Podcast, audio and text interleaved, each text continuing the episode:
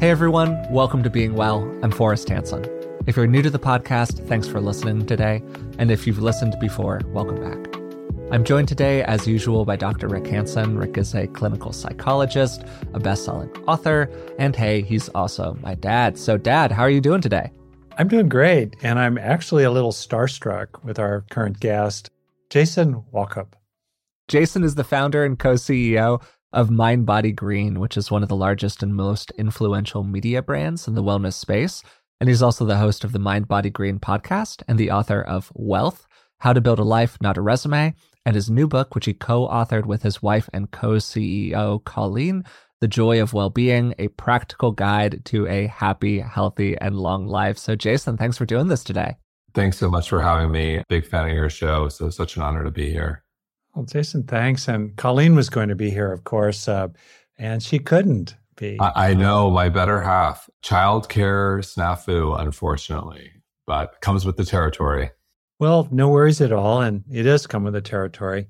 Maybe to jump in here. So you've written with her this fantastic book, right? The Joy of Well-Being. And there's a line that stood out for me early on. So bear with me while I read from it. You write, Our goal is to provide you with the raw material you need to weave well being instead of chase wellness. So you're drawing a distinction there between well being and wellness. And I wonder if we could pick up that as well as distinctions later on between different healthy, wise ways to pursue goals and not so healthy, not so wise ways to pursue goals in general. So, what's the distinction you're charting between wellness and well being? So I'm glad you picked up on that because that that's a big one for Colleen and I. And you know, Mind Body Green is coming up on 14 years, and we've come so far, and it's been incredible to watch. However, we do feel like the word wellness has been hijacked to some degree. And what do I mean? It feels like the echo chamber of the internet, specifically influencers, have made wellness to some degree unattainable unsustainable self care. It feels like if you're not taking your nightly Epsom salt bath or your gratitude journaling, you know, your feeds are filled with these images and it's, yeah. you know, this Kardashian level wellness, if you will. It feels out of touch, specifically for anyone who's working or has a family. So I think that's like one camp. And then you've got another camp another corner of the wellness world where you have all these incredible biohackers with their science and their wearables. And, you know, I've got some of them.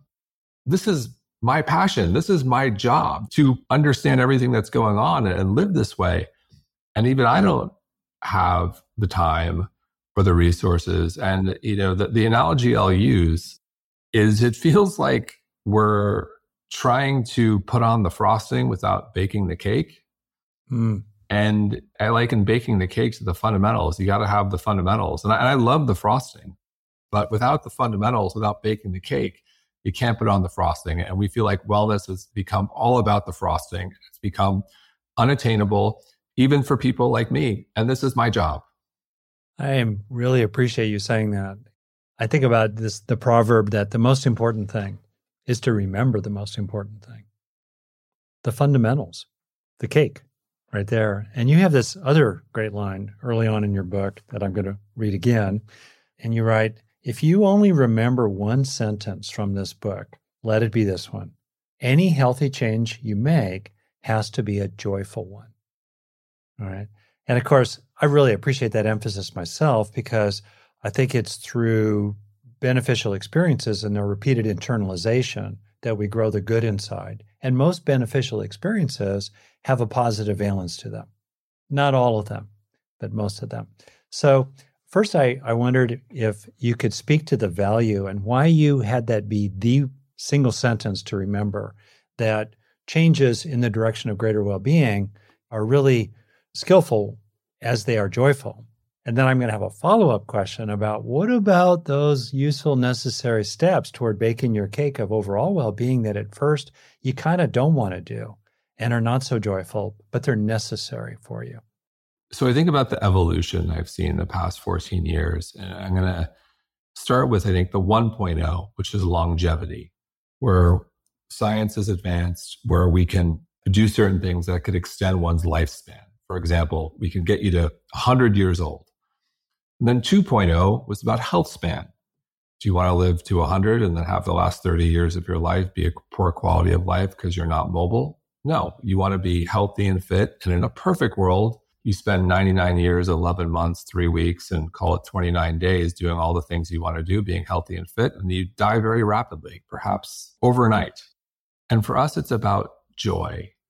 And wouldn't you rather be happy along the way? I don't think anyone would want to sign up for being fit and healthy and mobile, but being on their seventh marriage, being in a place where your friends don't even bother to check into you, but being healthy and fit, living to 100.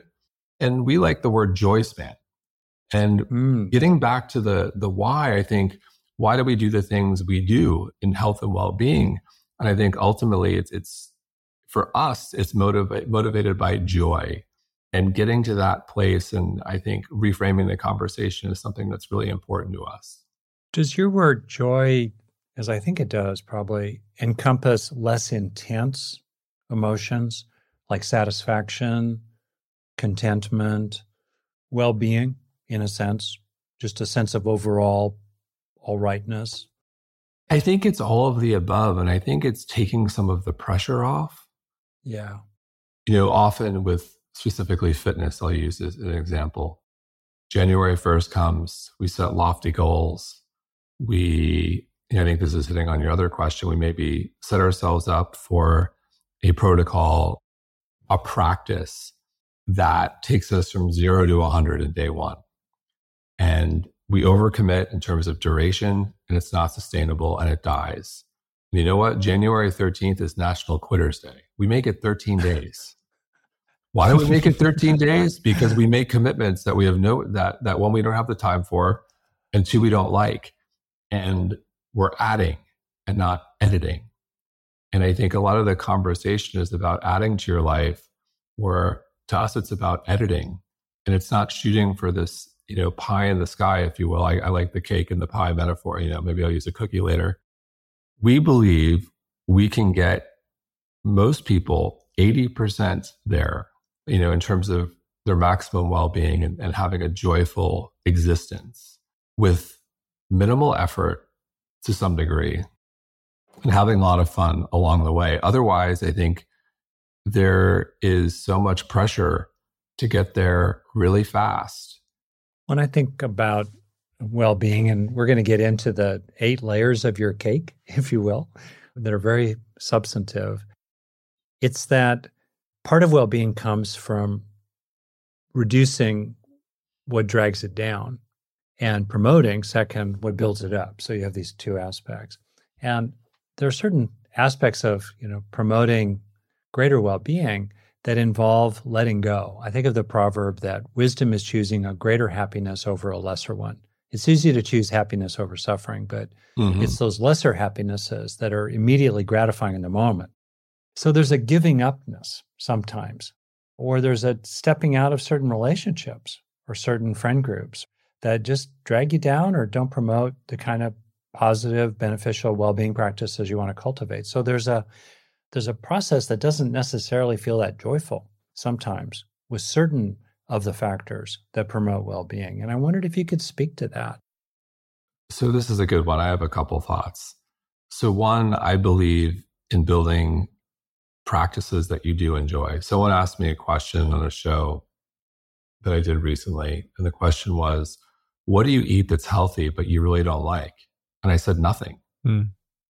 You know, there, there's enough great food out there that that's healthy that you can figure out that you can yeah. enjoy. You know, my wife said, Well, Colleen said, Well, sardines. I'm like, Well, I actually like sardines. she, you know, she, she, doesn't understand that one. I do too, actually. Although I feel bad for all those little fish, but yeah. and and they're so nutrient dense, and oh, it could go on and on with sardines.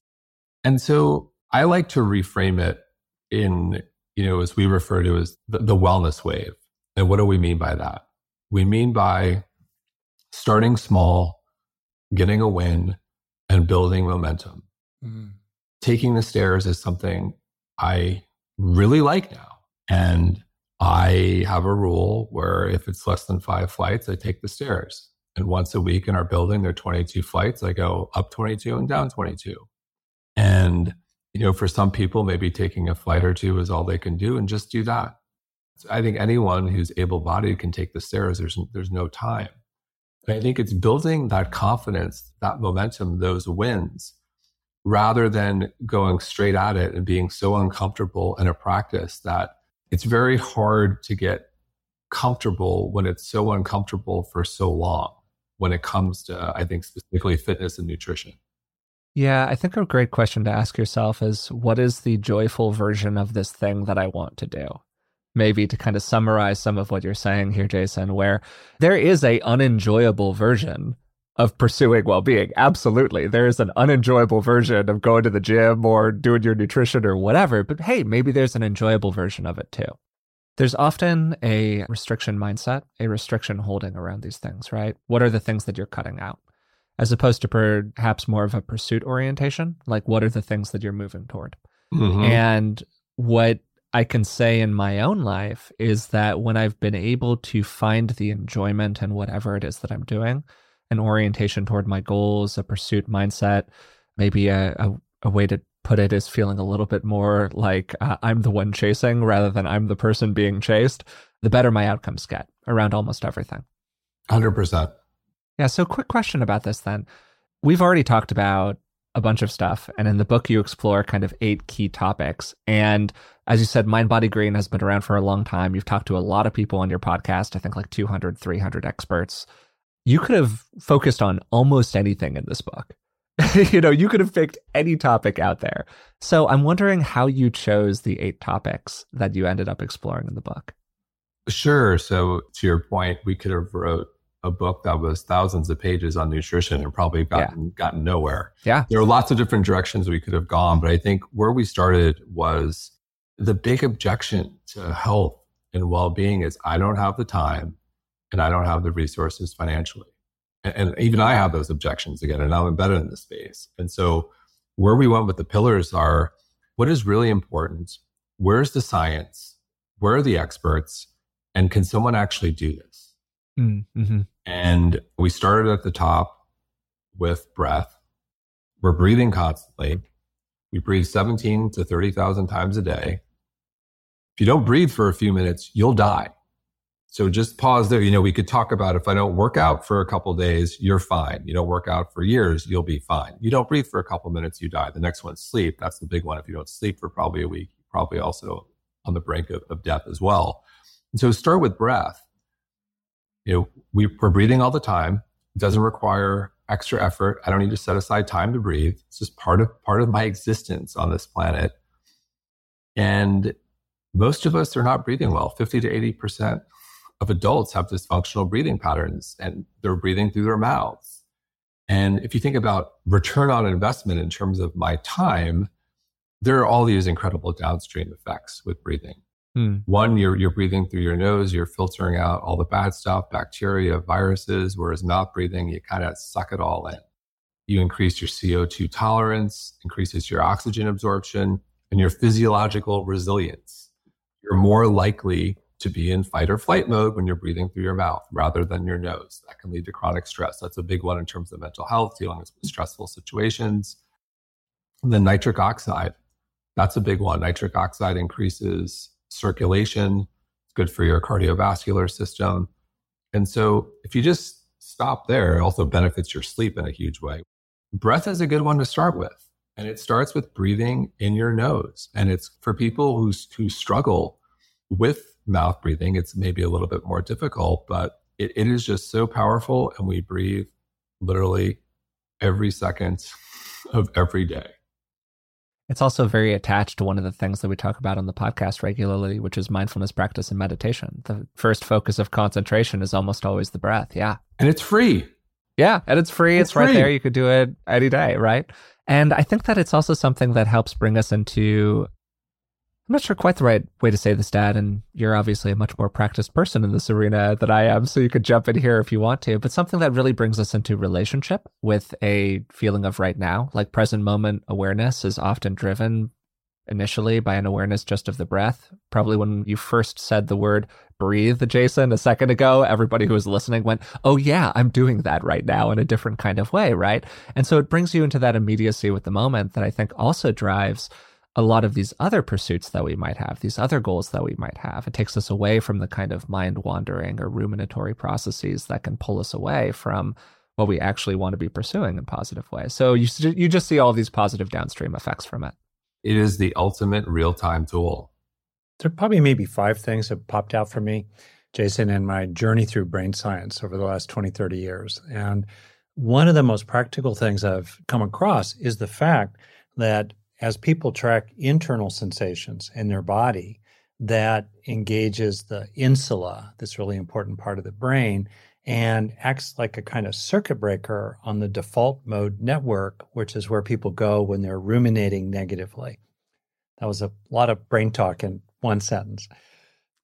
it means that when people breathe consciously, including exactly as you said, through their nose, it tends to draw them immediately into the internal sensations of the air moving through the airway down into their lungs, the sense of the diaphragm dropping as they inhale, the chest expanding, internal sensation, internal sensation, internal sensation, then the outflow, etc., just over the course of a single breath.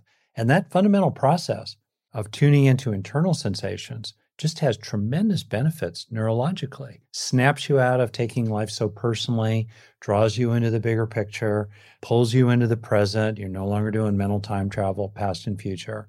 And it really also stabilizes the sense of basic all rightness.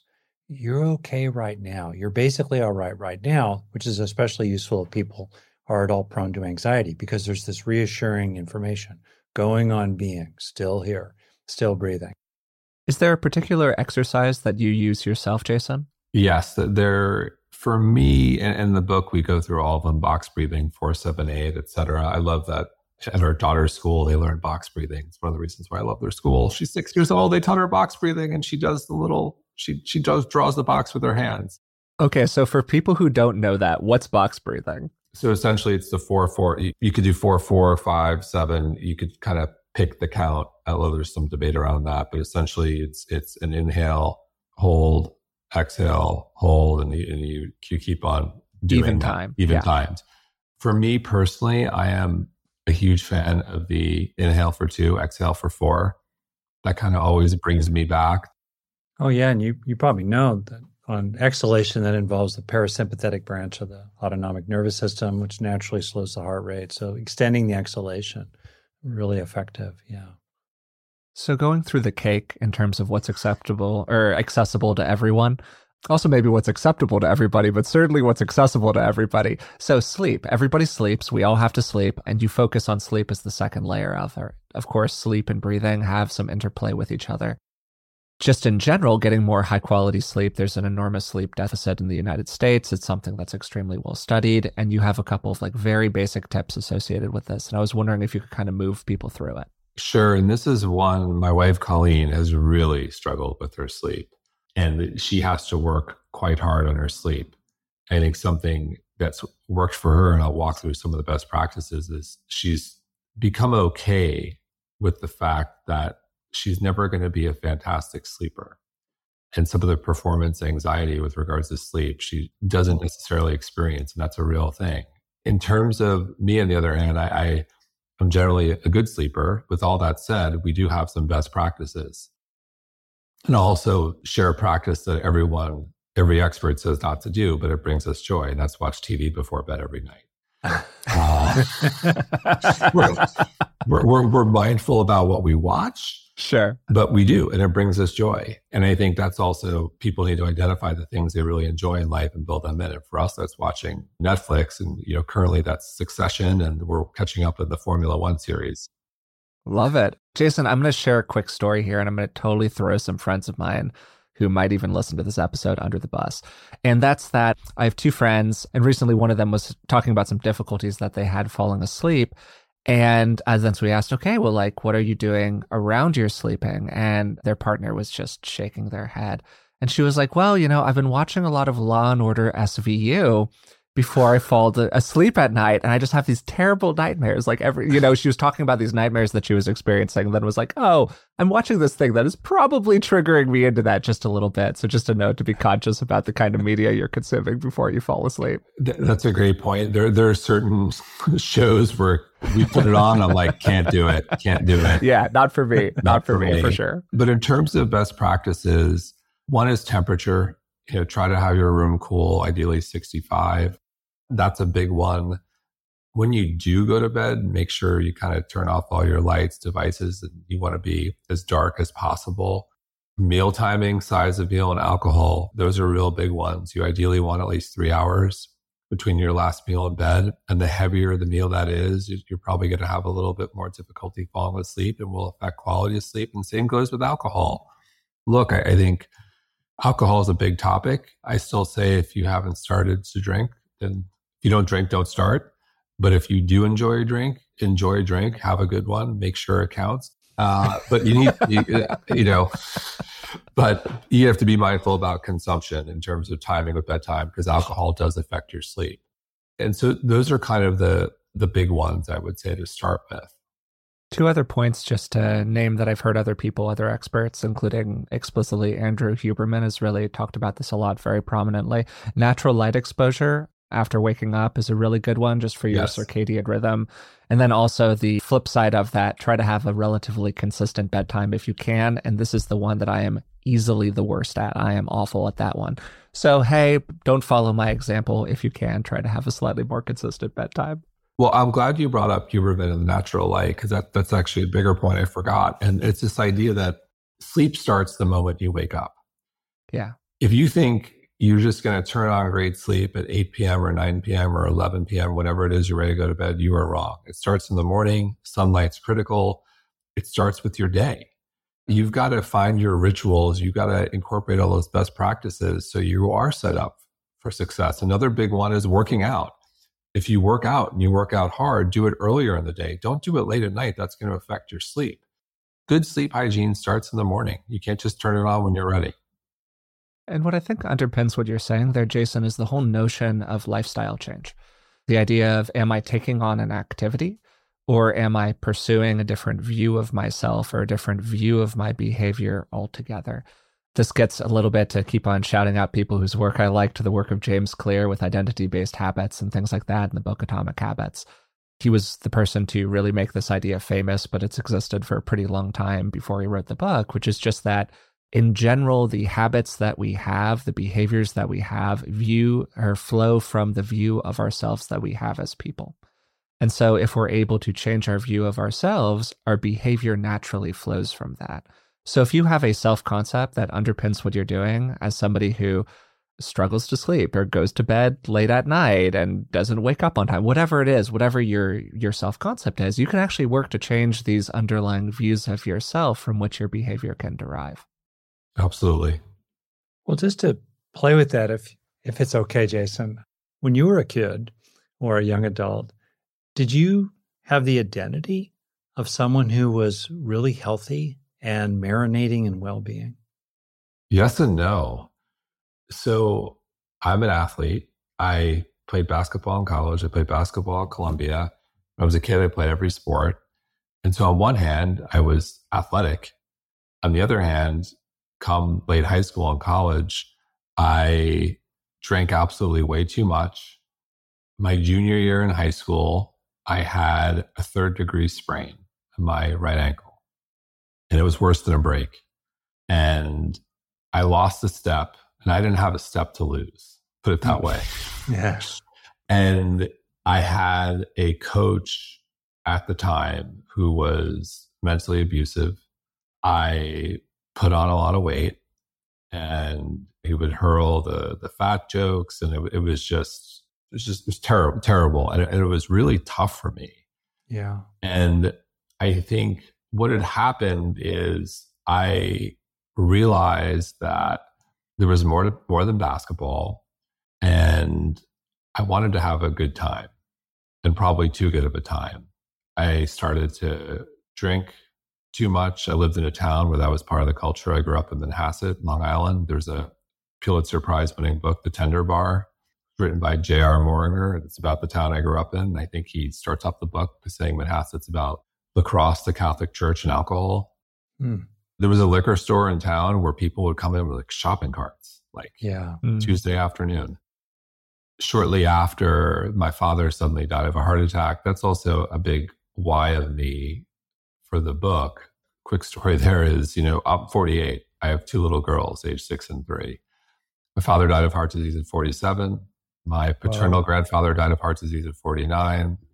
Excuse me, paternal grandfather, cancer 44, maternal grandfather, heart disease 49. So the men in my mm. family have terrible track records with longevity, and I'm determined to change that. I believe in epigenetics. We have the ability to turn off and turn on the right and wrong genes. So that, that stops with me.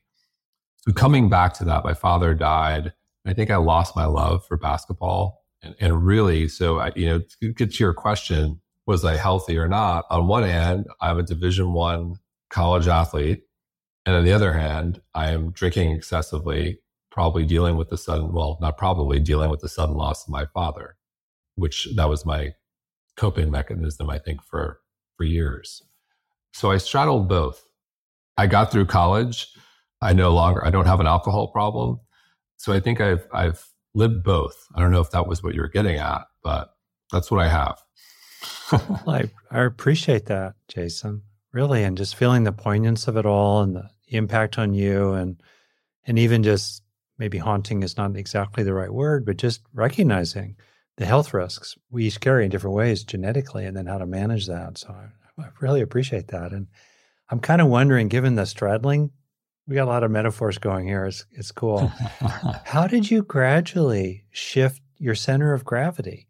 in terms of your identity as a person, picking up on Forrest Point from Atomic Habits, how did you gradually shift your center of gravity so that more and more of the weight, the tipping point, was on identity as someone with well being?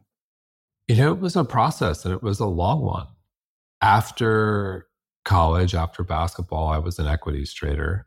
And I, let's rewind back to 1998. If you were graduating from Columbia in 1998, you were an athlete. There was, you know, I'm going to be a lawyer, go to law school, be a doctor, go to medical school, maybe a consultant. I had grades for neither. I barely graduated. So I went to Wall Street. That's where you go when you go to an Ivy League school and barely graduate. So I was an equities trader. and I had a lot of college debt to pay off. And I found myself, I think the shift started to occur for me again around 9 11. I was in New York when 9 11 happened, a few blocks away. And that had a profound impact on me, like many New Yorkers. And I just started looking and I ended up leaving, becoming an entrepreneur. And ultimately was a 10 year journey to Mind Body Green. And what ultimately led me to reframe how I viewed well being, it was the fact that I almost had back surgery. I found myself in 2008 was part of another startup that wasn't doing well. And I found myself flying over 100,000 miles domestic. I'm six foot seven. So me in a coach seat is not good for me or the person in front of me. It was so the, the, the flying, the seating arrangement, the stress, and an old basketball injury led to two extruded discs in my lower back, uh. excruciating sciatica in my right leg. I couldn't walk. It was terrible. And walking is like one of my favorite things to do. Walking brings me tremendous joy. Went to a doctor, said you need back surgery. And I have nothing against surgery, but the success rates with back surgery are not good. It's not a second opinion. That doctor said the same thing. He also suggested cortisol shots. I tried that, didn't work. And he said, you know what? Maybe some yoga or therapy can help. I said, okay. So I started with some light yoga, started to feel better. Over the course of six months, I went from couldn't walk to being completely healed. To this day, I've never had back surgery. And so for me, that was like a complete shift that kind of happened overnight, but it was it was a 10 year process in that I think my view prior was if you look good in the mirror, you were good. Mm-hmm. And clearly I was broken. I was broken spiritually, physically, my idea of nutrition back then was steak and martinis at the Palm Steakhouse. I consumed so much, my face is on the wall. There's a caricature of my face in Midtown Manhattan next to Adam Sandler and Joe Namath. You can see what I look like at 27. You're in good company, I guess. I, great company. People people go in there all the time and say, "Who the hell is that guy next to Jonathan Adams?" Oh, you know, he's Jason. He just ate here enough. ate here enough. That's. but there was a lot wrong, and I and again, you got to rewind to the time.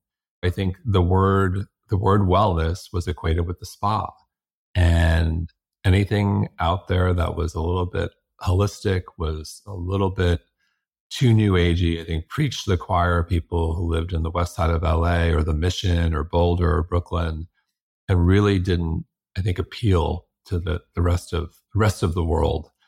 And it was through that experience where it just became crystal clear to me where true well-being, it wasn't about the, you know, the five minute abs or this crazy new age treatment. It, it was really this blend of mental, physical, spiritual, emotional, and environmental well-being. mindbodygreen, one word, not three. And that was that was the birth of mindbodygreen in 2009. But it was this process for me. Mm. I really started, I think, in 01, where in 01, after 9-11, I, I, I was searching.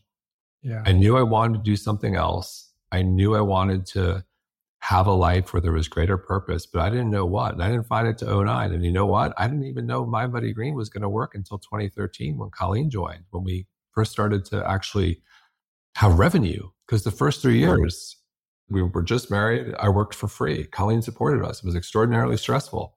So I don't know if that's, you got a lot there. Well, I'm grateful for it. Really, quite frankly, grateful. We all know that the food we eat today affects how we feel tomorrow. But what if I told you that it could affect how you felt in 20 years? We're learning so much these days about our bodies, and one of the challenges for people right now is that there's an enormous amount of information out there, but it can be difficult to separate fact from fiction. We had Dr. Tim Spector on the podcast a few years ago. He's a professor of genetic epidemiology and the scientific co founder at Zoe. And the Zoe Science and Nutrition podcast is truly one of the best resources out there when it comes to this stuff. With the help of world leading scientists, they help you make smarter health choices every week. And you don't have to just take my word for it. Avid podcast fan Naomi's Apple review says Zoe Science and Nutrition is super easy to consume, even if you don't understand the science, with loads of actionable tips, a great mix of guests, and interesting, cutting edge science. With the Zoe Science and Nutrition podcast, you can join Naomi and millions of others transforming their health. Find it wherever you listen to podcasts.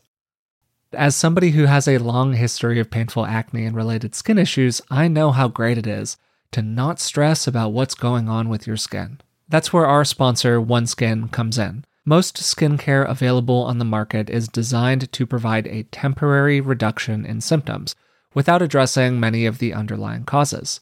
OneSkin's OS01 line of products targets cellular senescence. This is a key hallmark of aging, directly with their proprietary OS01 peptide. The OS01 peptide can reduce the number of senescent cells by up to 50%, strengthening the skin barrier, improving skin health markers, and reducing visible signs of aging. I've been using their OS01 face topical supplement, and I love how simple it is. You just cleanse, you pat your skin dry, and apply twice daily. OneSkin is the world's first skin longevity company. By focusing on the cellular aspects of aging, OneSkin keeps your skin looking and acting younger for longer.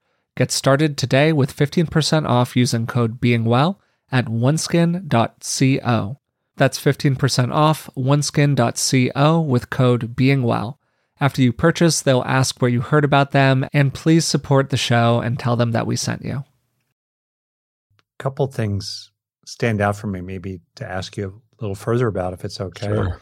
One is that there's this moment for many people where they hit bottom in terms of Alcoholics Anonymous say, or there's just a moment of truth where they suddenly start to realize something. And then maybe they build on that moment. Maybe 1% of them finally knows something for sure. And then they build on that and it's 10%, 20%, finally 51%, and it starts to be a tipping point. And I think a lot of the issue for people, I say this as also a longtime therapist, is they don't honor that knowing. Maybe because other people are trying to talk them out of it or they don't feel they have the right to stand up for themselves in terms of that inner knowing, or it gets lost in all these other voices. But it becomes so important to just kind of honor that inner knowing like, no, I want to live into my 50s, unlike my dad and my grandfathers. I want that. I care about that. I need to do certain things differently to have that.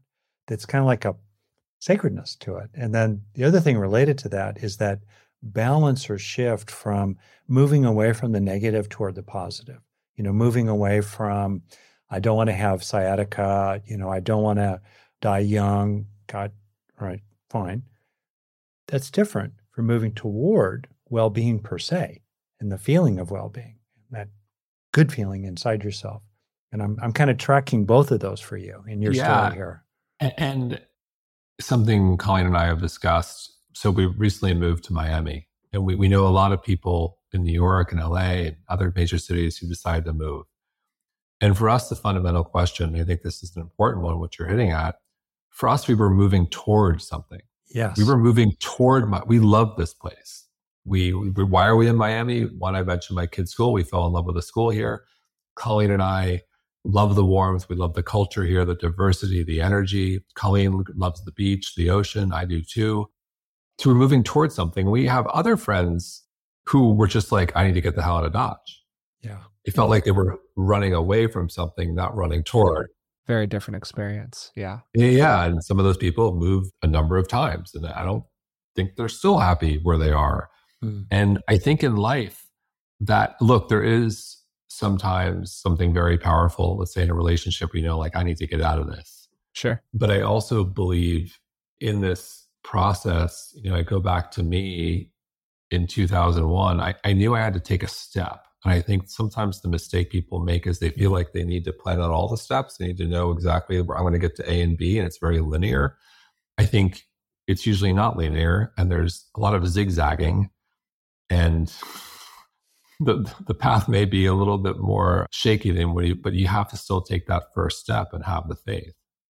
And what do you think about the part of really, really honoring a kind of knowing inside yourself and really listening to it? The honoring of that knowing as a real turning point for people is actually really important. I agree. And I, I think purpose, there's a reason why our last chapter in the book is something bigger we, we do think it's it's paramount. And in the book, we go through questions one can ask yourself because I think that that it's difficult. I think it's very easy. You know, there's the famous Steve Jobs Jobs line: "Connect the dots, looking backwards, but not forwards." I think sometimes asking yourself those questions it's difficult, and I think mm-hmm. you know so much this conversation around health and well-being. It, look, I think anyone listening is probably they, they know if they're not eating as well as they could. They know if they're not exercising as much. But I think it's a lot harder to know maybe I'm emotionally unwell right now. Hmm. Maybe. I, you know, I'm not the friend I need to be. Maybe I can't call someone at, at midnight if something went really wrong. And I got to ask myself some hard questions or, you know, why am I getting out of the bed in the morning? Am I useful and relevant? And these are, this is harder work. And I would argue that meaningful, real connection and having purpose and a connection to spirituality is more important than all the other things. Maybe a version of this that stands out to me that I've been thinking about a lot recently is pursuit orientation versus fleeing orientation. And what do you feel like inside of yourself? That was something that I said back toward the beginning of the conversation. And Man, I think that just reflecting personally, a lot of my life, I was in some combination of a flight movement, a movement away from something, coupled with a pretty harsh internalized critic that was kind of beating me in that direction, right? I was running away, in a sense, from my own self criticism. I was being pushed in a direction by it. And I think that that's a lot of people's experience in mm-hmm. the whole wellness world and also to an extent in the well-being world as well where they're running away from something and the thing that they're running away from is themselves to an extent. It is the part of themselves that is beating them down in that way. Oh yeah. Yeah I, I, don't know if you i don't know if you empathize, empathize with that jason but that just really stands out to me. I think you know take a step back. I think that a lot of people have come to this world where maybe they had a condition that their doctor just totally gaslit them, looked at them and said, you know, you're crazy, you're fine. And they, let's say they changed their diet and they are totally fine. And let's say that a diet is, you know, carnivore, for example, which I don't condone, but I'll just use it to prove a point. and the carnivore diet saves them from from pain and discomfort and GI distress. And that diet quickly becomes something they self identify with. And if that diet is perhaps challenged, people often feel attacked. Mm. And I think also whether it's a diet or a modality, I understand how people get there, but I think it can quickly get to tribalism, where if you challenge my modality, you're challenging who I am as a person. And it quickly gets to a place which is unproductive and just another form of addiction and where there's a complete lack of curiosity or empathy and unwillingness mm-hmm. to have any type of informed, reasonable debate or discussion, which is another big problem. Yeah. And so I think a lot about what it is for me and what it might be for other people to move toward that pursuit orientation where the thing you're pursuing isn't something dogmatic, kind of like you're speaking to there, Jason. It's not, you know, the the one true diet on the top of the hill or the one true exercise modality. You know, people make a lot of jokes about CrossFit as the, you know, the church of CrossFit, if you want to kind of put it that way. Sure. But rather an overall orientation, a pursuit of whether that's some higher purpose, some more joyful version of who you are, something that really brings meaning to your life. I know that in the book you'd certainly focus on environmentalism a fair amount, but that could be many things that draw somebody into that sense of meaning. You know, I just think that that's a really powerful intervention for people, and positioning it as an intervention is also a really interesting way to look at it. Yeah, I'm a big believer in the why.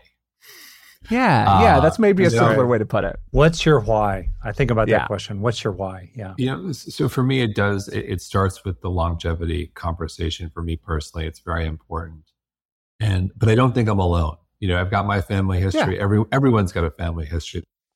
And I think about where we are. We, we've advanced so far with the science and the technology and the gadgets and, and the studies and the things. And on one hand, it's unattainable and it's about the frosting. And on the other hand, it's about VO2 max and measuring lactate and all these things I can't do.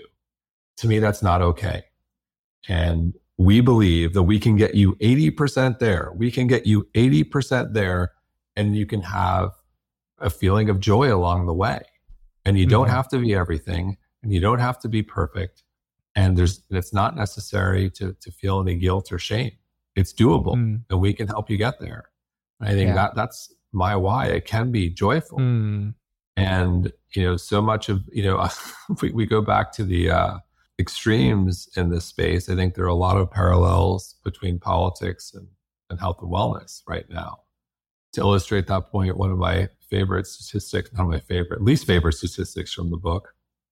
Uh, there was a study out of the University of Pennsylvania, Wharton. They analyzed the most emailed articles in the New York Times. Essentially, like this is the New York Times, most emailed list, most viral, well read articles in the world. They classified these articles by emotion. The top three were anxiety, awe, and anger. Anger was number one. Anger increased virality by 34%. So if you just sit with that for a moment, okay, if an article, I read an article and it causes me angry, it's 34% more likely to be one of the most widely read articles. It's going to get more, more reads, more watches or listens, clicks, engagement, revenue. And so I think a lot of the health and well-being conversation has gone here too, where we're incentivized to have extreme points of view that incite anger. And that's another big why for me, where we do believe balance is possible, that you can live a happy, healthy, and long life and be joyful along the way. Yeah. What I think is running underneath a lot of what we're talking about today is the big question in most well being oriented communities, which is how do you support people in making good changes? Because good changes sometimes have some pain and suffering at the front end that is then balanced by a lot of gain on the back end, right? And one of the things that you talk about in the book is essentially good stress, which is sometimes called hormetic stress. It's a kind of stress on the body that leads to positive adaptation. And the example that you use in that chapter is cold exposure. It's just one example. It's an interesting example of it. There are a lot of forms of hormetic stress and like positive change stress. But it's pretty hard to talk people into taking a taking a cold shower at the start of the morning or the first time that you start your exercise routine, whatever it is, you know, it's it's hard to talk people into it. So whether it's in your own life or just consuming a lot of content in this world and creating a lot of content in this world, Jason, what have you really seen helps people embrace that good change?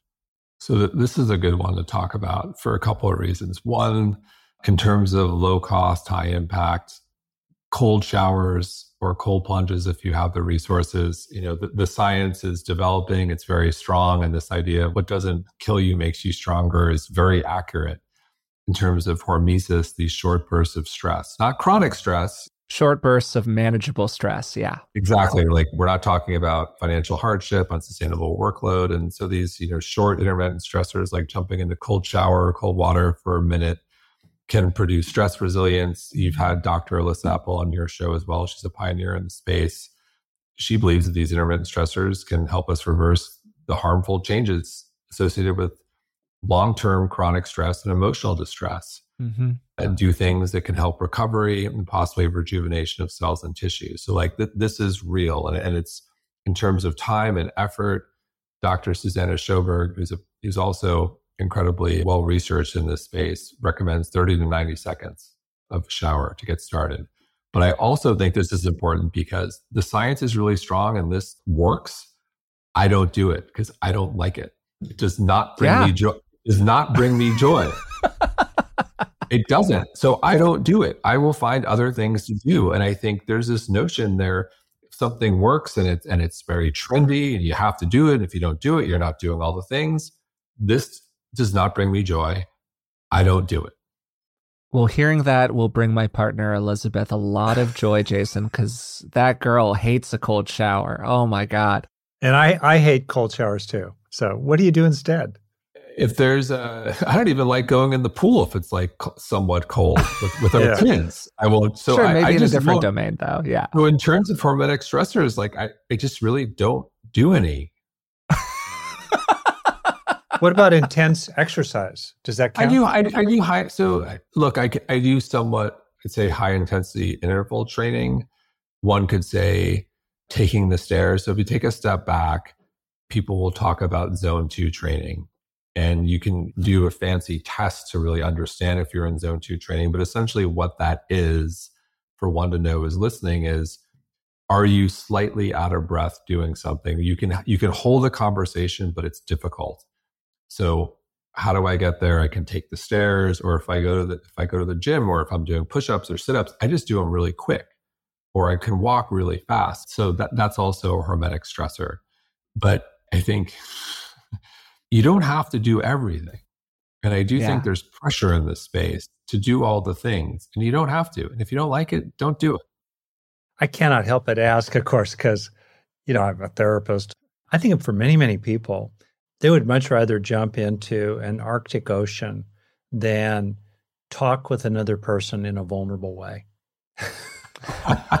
or, you know, or engage in public speaking. But yes. Yeah, exactly. Yeah. yeah. And I, I, just think for Forrest and I, you know, we have a line, you know, risk the dreaded experience. And there's something about that process of if it's not going to be a cold plunge, some form in your life where you are moving outside of your comfort zone. You're moving past the invisible bars of your cage, in effect, of what your current window of tolerance is.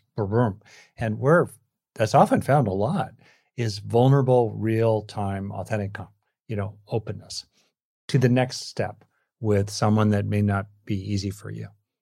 I'll get vulnerable rather than jump in the, the cold tundra any day of the week and twice on Sunday. That's good stuff. I mean, I, I, just think that what what stands out to me over and over again from this, Jason, and we're moving toward an end here, is is a couple of things. First, find the thing that works for you is what you're kind of highlighting here toward the end. You know, if you're not a cold shower person, that's totally fine. If you're not a run up the stairs person, that's totally fine. It's about that joyful pursuit, finding the thing that works for you. And then attach that that whole question that you raised around finding your why and and finding one that's meaningful for you and one that's going to draw you toward the things that are good for you, the things that feel good, as opposed to that process of like browbeating that can often be involved in the whole wellness space where you're being harshly driven, whether it's by the internal sense of something or it's by all of the messaging that we receive externally through social media, your uh, your favorite influencer, you know, whatever it might be, that's kind of beating you towards something that doesn't actually bring you joy. And in a very crowded wellness space, certainly, but also a fairly crowded well being space. I'm just really glad that those are some of the messages that you're putting forward here because I just think that like it's so easy to get sucked into the harsh pursuit of things that we don't actually care about. Agreed. Well said.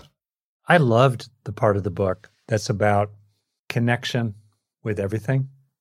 I have a background in rock climbing and doing a lot of stuff in wilderness over the years. And for me, hormetic stress is uh, being in those situations in which you're physically safe in an ultimate way. You're not free soloing El Cap, but it sure does not feel that way. It feels scary as heck. And every monkey cell in your body wants to get out of there, but you keep going up. You know, that that has a certain kind of positive stress. So I, I wanted to ask you about what you have found and what you experience even in your own life about the ways in which feeling connected to the wild, maybe it's just simply looking up to the sky as a factor of well being. To me, at the highest level, it's just clear we're not a closed system. We're open to the world. We bring it inside, what we eat, what we drink, what we breathe. And that, you know, when you understand that on an intellectual, emotional, and a spiritual level, I think you have a whole new appreciation for life and the planet. And that's why mindbodygreen is one word, not three. It is all connected. That's great. What a beautiful way to end. Yeah, Jason, again, thank you so much for taking the time to do this today before we get out of here, is there, of course, we've mentioned the website mindbodygreen a number of times. You also have the mindbodygreen podcast. If you like being well, I'm sure that you will love that.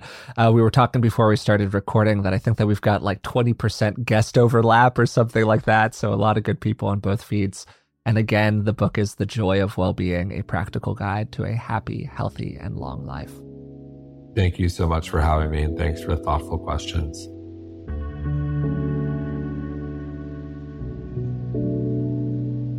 I really enjoyed today's conversation with Jason Wachob, the founder and co CEO of mindbodygreen. And it's always kind of great when a conversation goes in a really different direction than I expected to. Going into today's recording, I had prepped all of this information related to the eight sections of Jason's new book. That's The Joy of Well Being, a practical guide to a happy, healthy, and long life. And we did talk a little bit about that. In particular, we talked about the importance of breathing properly, which, hey, important for us all, and sleeping properly, also important for us all. But then we spent a lot of the conversation talking about well being generally. And what does it really mean to pursue well being in a, in a joyful way, as opposed to being beaten toward it by these self critical voices inside of us or by the pressures of society at large or by feeling like you should be doing what your favorite social media influencer is doing these days. And one of the things that I really appreciated about our conversation and about also the book and Jason's work in general is just the importance that is placed on sustainability. What can we actually accomplish realistically in the course of our lives? What are the interventions that we're going to get the most bang for our buck from? What can we pursue day after day after day in a way that feels really joyful for us. And a great example of that was toward the end of the conversation where my dad asked Jason about hormetic stress, which is a section in the book. And this is a section that focuses, uh, uses cold exposure as an example. And cold exposure is interesting. There's some early research on it. We're still very much in the early stages, but the research that is there is fairly promising. And so my dad asked, Well, Jason, you say that like you don't really like doing cold exposure. So how do you do it? How do you develop some hormetic stress in a way that feels good for you and feels joyful for you? And Jason was like, Well, to be honest, Rick, I just don't do it. I get that it's good for me, but I just don't do it because it's not what I want to be doing. I don't find joy in it. And if I could like frame a response from a guest and put it behind me, just to like hang over all of our podcast episodes, it might be that response. We're not going to do everything. It's okay. It is okay to find the two or three things that you think are going to really help you out in the course of your life and to pursue those things thoughtfully and to look at a lot of other stuff out there in the wellness world and go, you know, this just isn't for me. That doesn't make you a bad person. It doesn't make you not thoughtful. It doesn't make you somebody who doesn't care. It makes you somebody who has given a, a considered look at a bunch of different stuff and gone, you know, nah. And so the question becomes again and again what can we do? And what can we do in a thoughtful and deliberate way? What will give us some value that we're pretty darn sure of? And what can we do simply and without stressing about it? And with having the pursuit of well being be something that adds to our life as opposed to takes away from it. And so I went through Jason's book, and just as it tried to boil a lot of things down, I tried to boil it down. And here are a couple of the key recommendations from it that I think that most people can implement in at least some way in the course of their life and probably get some value from. And hey, as I go through this list, if you hear me say things and you're just like, nah, not for me, great. More power to you. Find the half of them that you think you can do sustainably and commit to them. And don't worry about the other half. So here they are. First, focus on making changes that are sustainable. And a major indicator of sustainability is if they have a feeling of joy associated with them, or at least a motivational purpose that feels joyful in some way. We are being drawn toward our higher purposes rather than running away from all of our various fears. Second, real simply, try to breathe through your nose. I am a chronic mouth breather. This is really hard for me. That said, it is a low cost intervention that almost anyone can pursue. And I'm going to try to be more disciplined about it in my life as well. Third, if you can, sleep more. If you can't, emphasize sleep quality. Frame it as an important activity in your life. Just as you would frame having social interactions with other people, or doing well at your job, or getting enough good food, whatever it is, sleep is an equally important activity. Finally, a simple point here about nutrition. And this is something that I haven't talked about on the podcast very much, but you might have noticed if you listen to the podcast regularly that we rarely talk about diet and nutrition on the show. And this is for a couple of reasons. For starters, neither Rick nor I are a dietitian or somebody else with a strong professional background in that kind of work. So we want to be really careful about how we position our voices as experts because we are simply not experts in that field. And then, second, this whole topic is both unbelievably complicated and incredibly loaded for many people. It's loaded emotionally.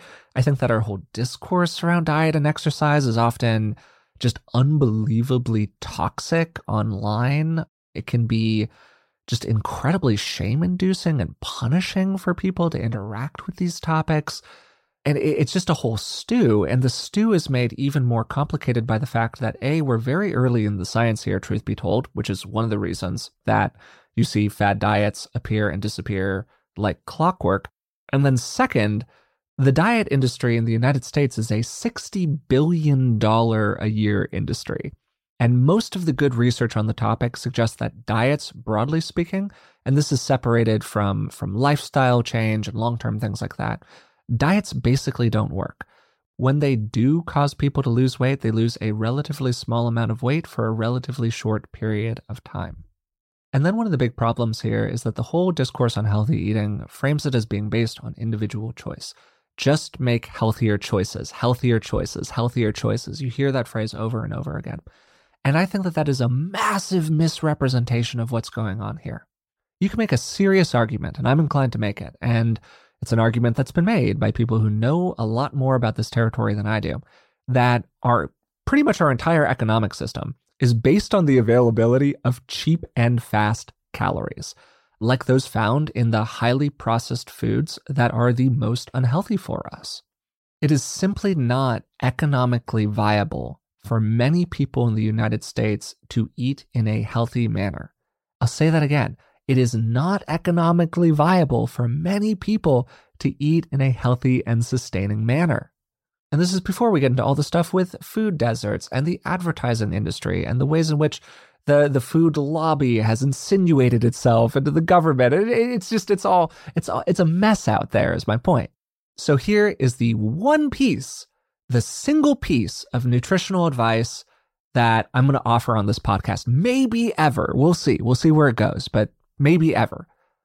If it's available, try to eat real food.